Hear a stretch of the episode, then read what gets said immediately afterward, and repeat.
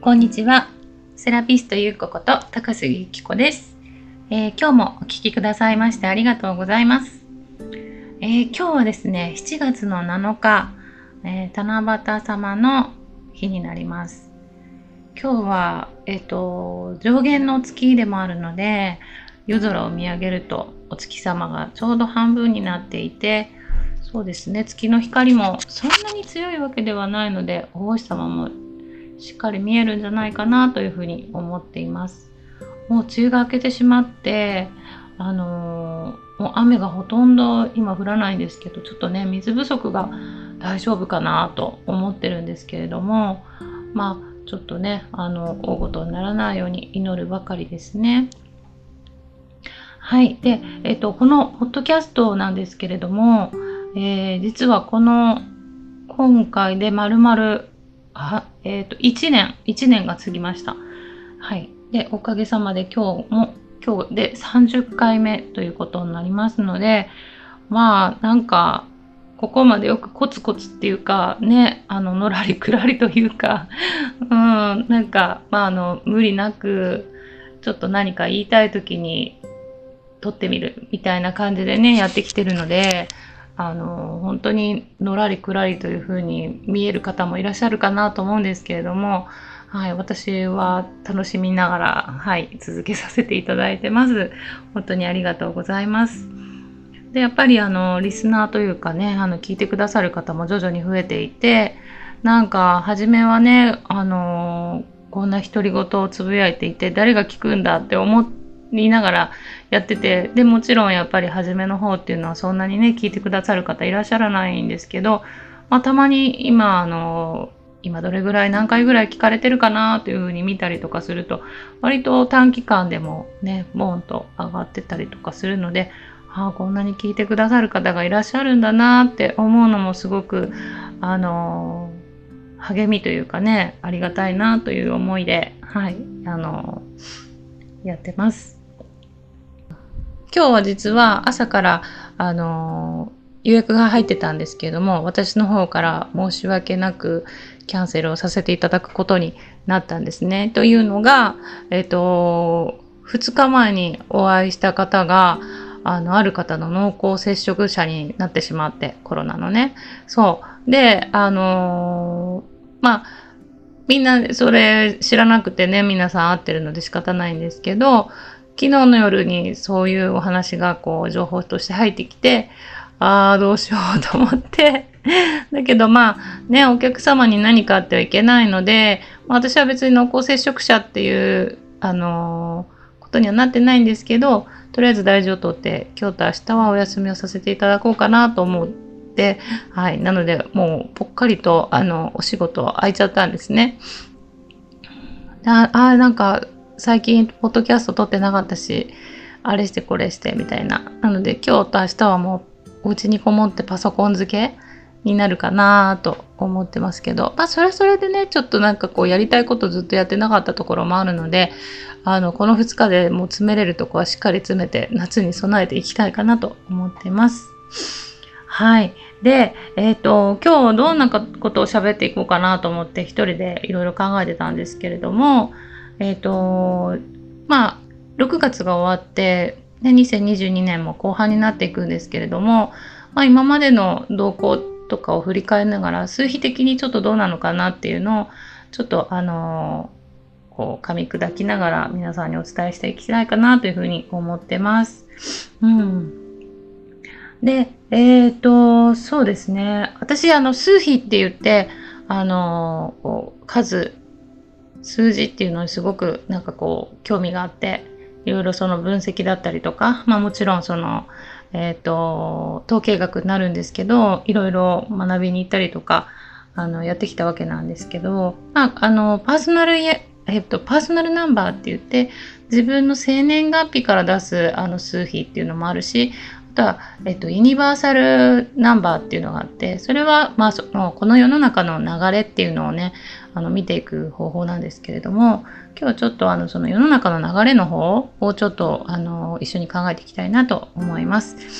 で、えっ、と、2022年は愛情の年っていうふうに言われてるんですね。で、愛情の年っていうのは、まあ、あの、私の中のイメージも入ってるんですけれども、やっぱりいかに自分の愛を他の周りの人に伝えていくか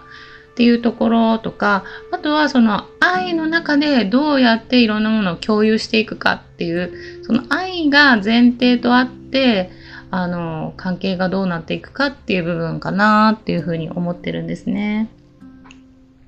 で、えっ、ー、と、ちょっと話はそれるんですけれども、私のあの大好きな方が、なんとですね、この間のあの、倉敷公園、藤井風さんの倉敷公園に、あの、当選したらしいんです。で、それであの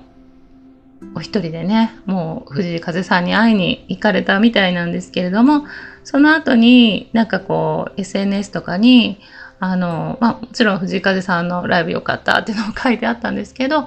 それ以外にもね、なんかその、いろいろ彼の発言とか、まああの、それこそやっぱりその愛を振り向く伝えるためのライブじゃないですか。それは藤井風さんに限らず、やっぱりそのファンの方へのあの、こう直接お礼だったりとか、まあ、気持ちを伝える場っていうのがライブだと思うので、なんかやっぱいろんな愛をね、そこで受け取って帰ってこられたと思うんですよね。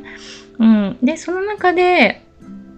あの、その方っていうのはカフェをされてる方なんですけれども、なんかその、藤井風さんの言葉で、あ、やっぱり私のやりたいことっていうのはこういうことなんだっていうのをもう一回再確認できたみたいなんですね。で、それをまたカフェの中で表現していくっていうことを、あの、決意されたみたいで、あなんかすごい素敵だなって私も思ったんですね。うん。で、やっぱりその方で、その方にとって、あの、ご自身でされているカフェっていうのは、お客様への愛を伝える場所じゃないですか。それがおもてなしの心だったりとか、あとは美味しいお料理だったりとか、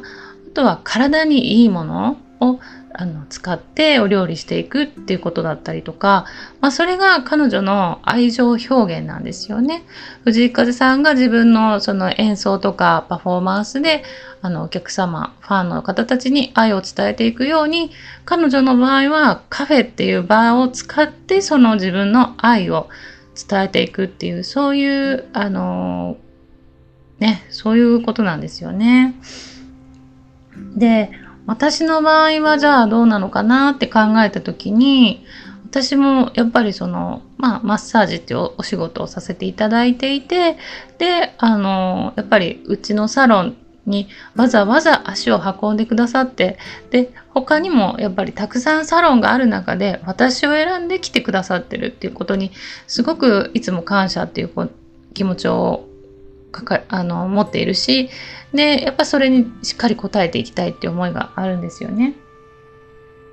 で、私のやっぱりその愛の伝え方っていうのは、もうやっぱり上質な、まあ、テクニックだったりとか、おもてなしの心だったりとか、そういったものでご満足していただくっていうのが、やっぱり私の愛の伝え方でもあるし、あとは、えっと、まあ、マッサージの教室とかもしているので、まあ、いかにその、なんでしょうね、愛情を持って伝えれるか、その、習いに来てくれてる人は、自分の今後のためにやっぱり活かしたいからお勉強に来てるわけでね、わざわざお金を出して習いに来てくださってるので、やっぱりうまくいってほしい。なんかこう、このまま、あの、私がこうお伝えしてきた内容を使ってこれから将来に向かって羽ばたいていくっていうそういう段階にある方ばかりなのでなんかそれをねあの後押ししたいっていうそれも愛ですよね。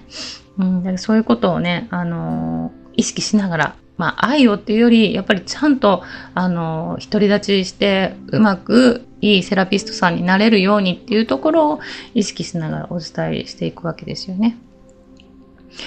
あとはやっぱりその発信ですよね。発信は、あの別に出会ったことのない人、お会い、実際にお会いしてない人にも、あの、届くツールなので、例えばこのポッドキャストを聞いてくださる方でも、あの、お会いしてない方たくさんいらっしゃるんですけど、こうやって、あの、毎回聞いてくださるっていうリピーターでね、あの、毎回聞いてくださるっていう方もいらっしゃいますし、ね、そういう方への感謝の気持ちとか、やっぱり私と繋がってくださってるっていうことは何かご縁があるっていうことなので、まあそういう方に愛を伝えていくっていうのをね、あの、やりたいなと思っていて、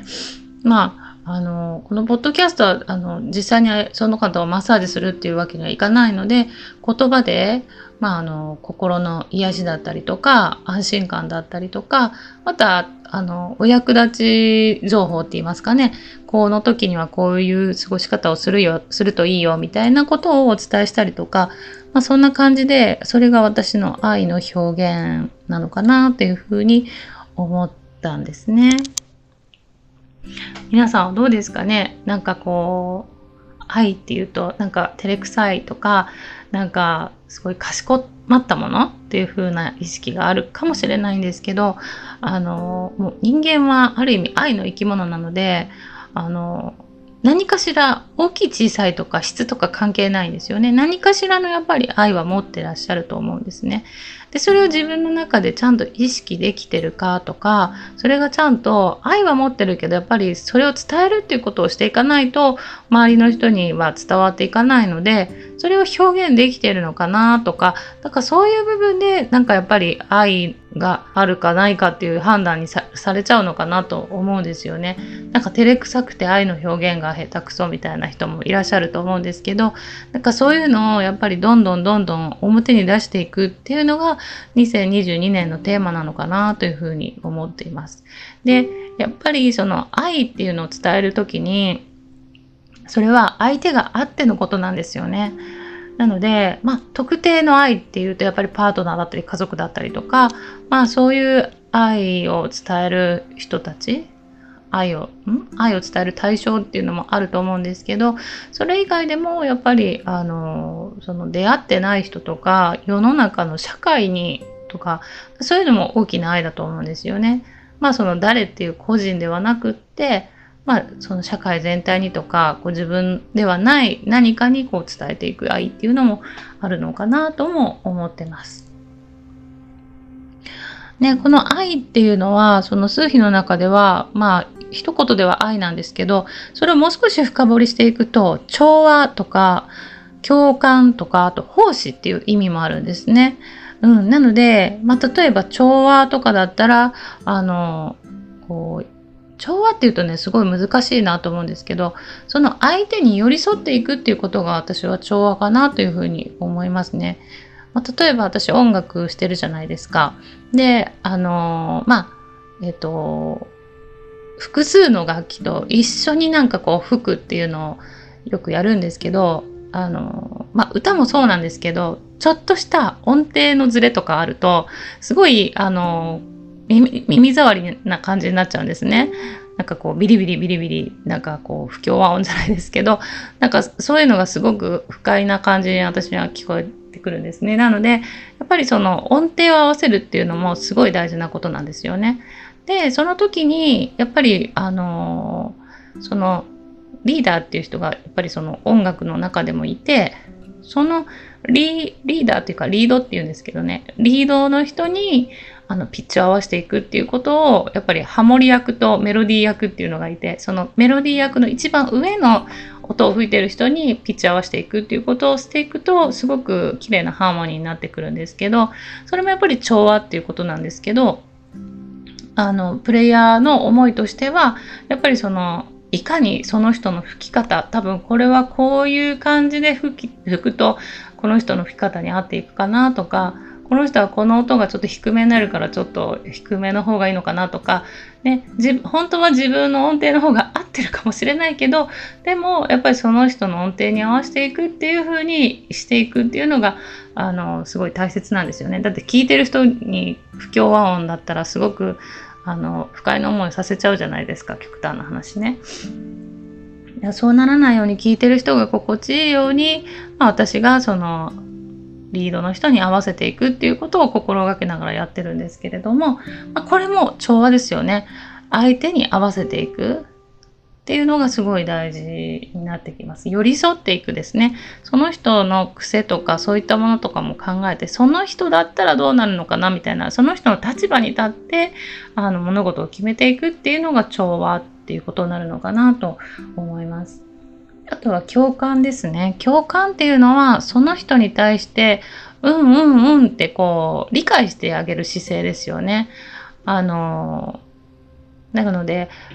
別にその人の考えをそのままコピーして自分にこう落とし込むっていうことはしなくていいと思うんですね。自分は自分、相手は相手のちゃんとしたあのこだわりだったり考え方っていうのがあるので、そこをあのこう合わせていくっていうことは別にしなくてもいいんですけど、あの相手が言ったことに対して否定しないっていうことですよね。あ、そうなんだね。うんうんうん。だけでも相手の人は多分、あ、なんかすごい私のこと分かってくれようとしているな、この人っていうのが伝わっていくじゃないですか。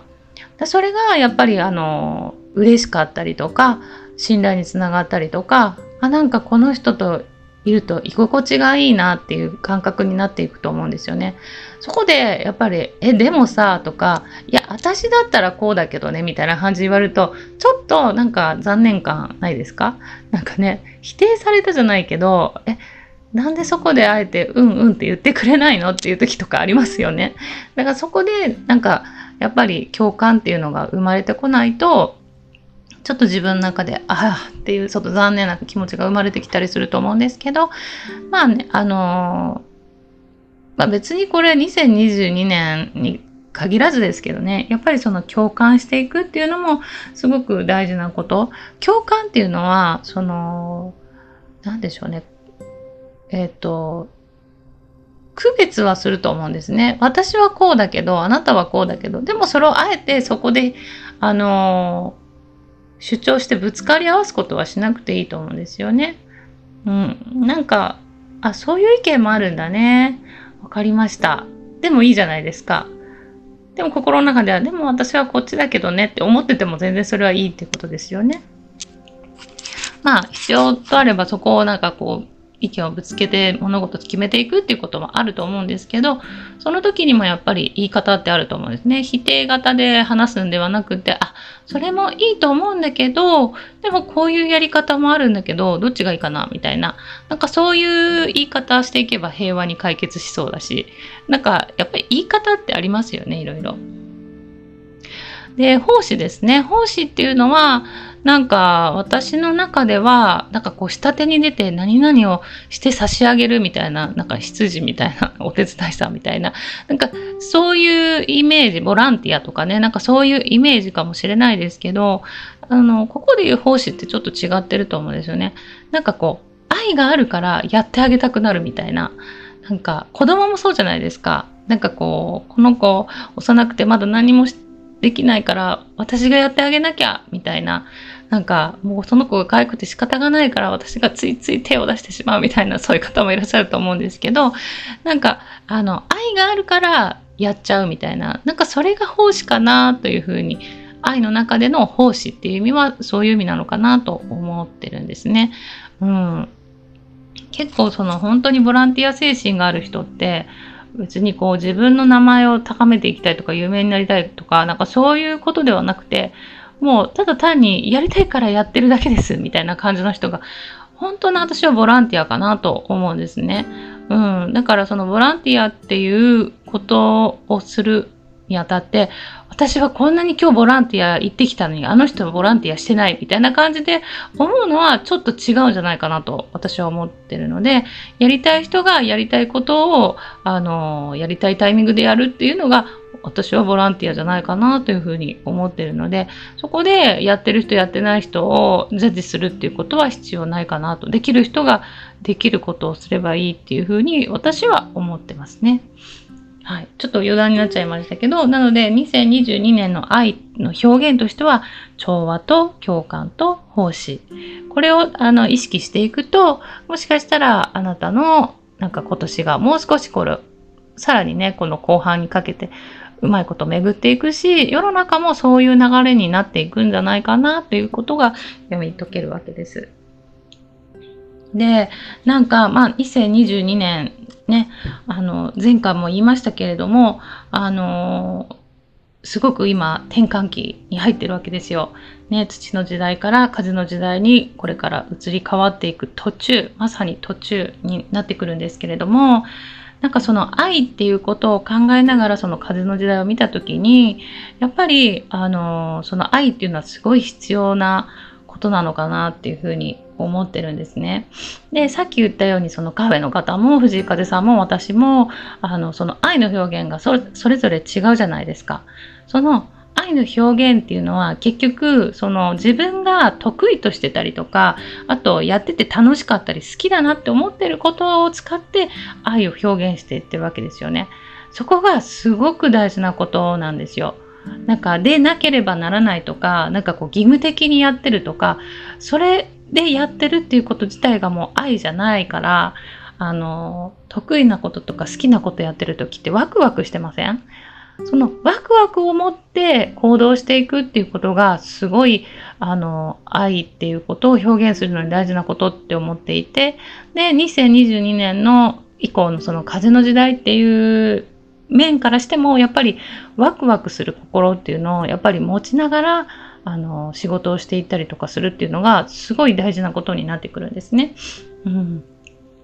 で、えっと、そこでその、まあ、私たちそれぞれその藤井風さんだったりカフェの方だったり私だったりっていうのはやりたいことも違うしその得意としてることも違う、まあ、言うなればその道の専門家っていうことになるわけですよ。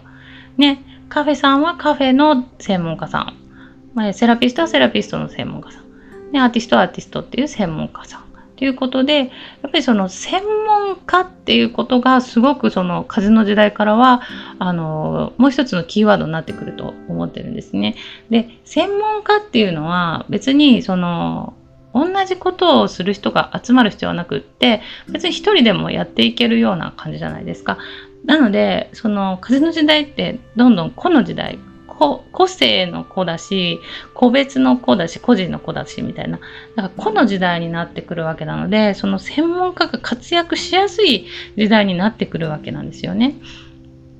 で、お互いのその得意だったりとか好きだったりすることを、あの、こうそれぞれに出し合って、で、一つのことをこう成し遂げていくっていうやり方がすごくいいんじゃないかなと思ってるんです。なので、その今までの土の時代みたいなトップダウン型って言って、まあ、例えばピラミッドがあって、そのピラミッドの上に社長さんがいて、だんだん下に行くにつれて、多数のなんか従業員がいて、ね、なんかこう、とにかく上に言われたことをとにかくやるだけみたいな感じのトップダウン型っていうよりは、なんかいろんな専門家が集まって、この会社をこっちの方向に行かせるためには、じゃああなたはこうして私はこれするからみたいな、なんかそういう運営の仕方をしている会社っていうのは、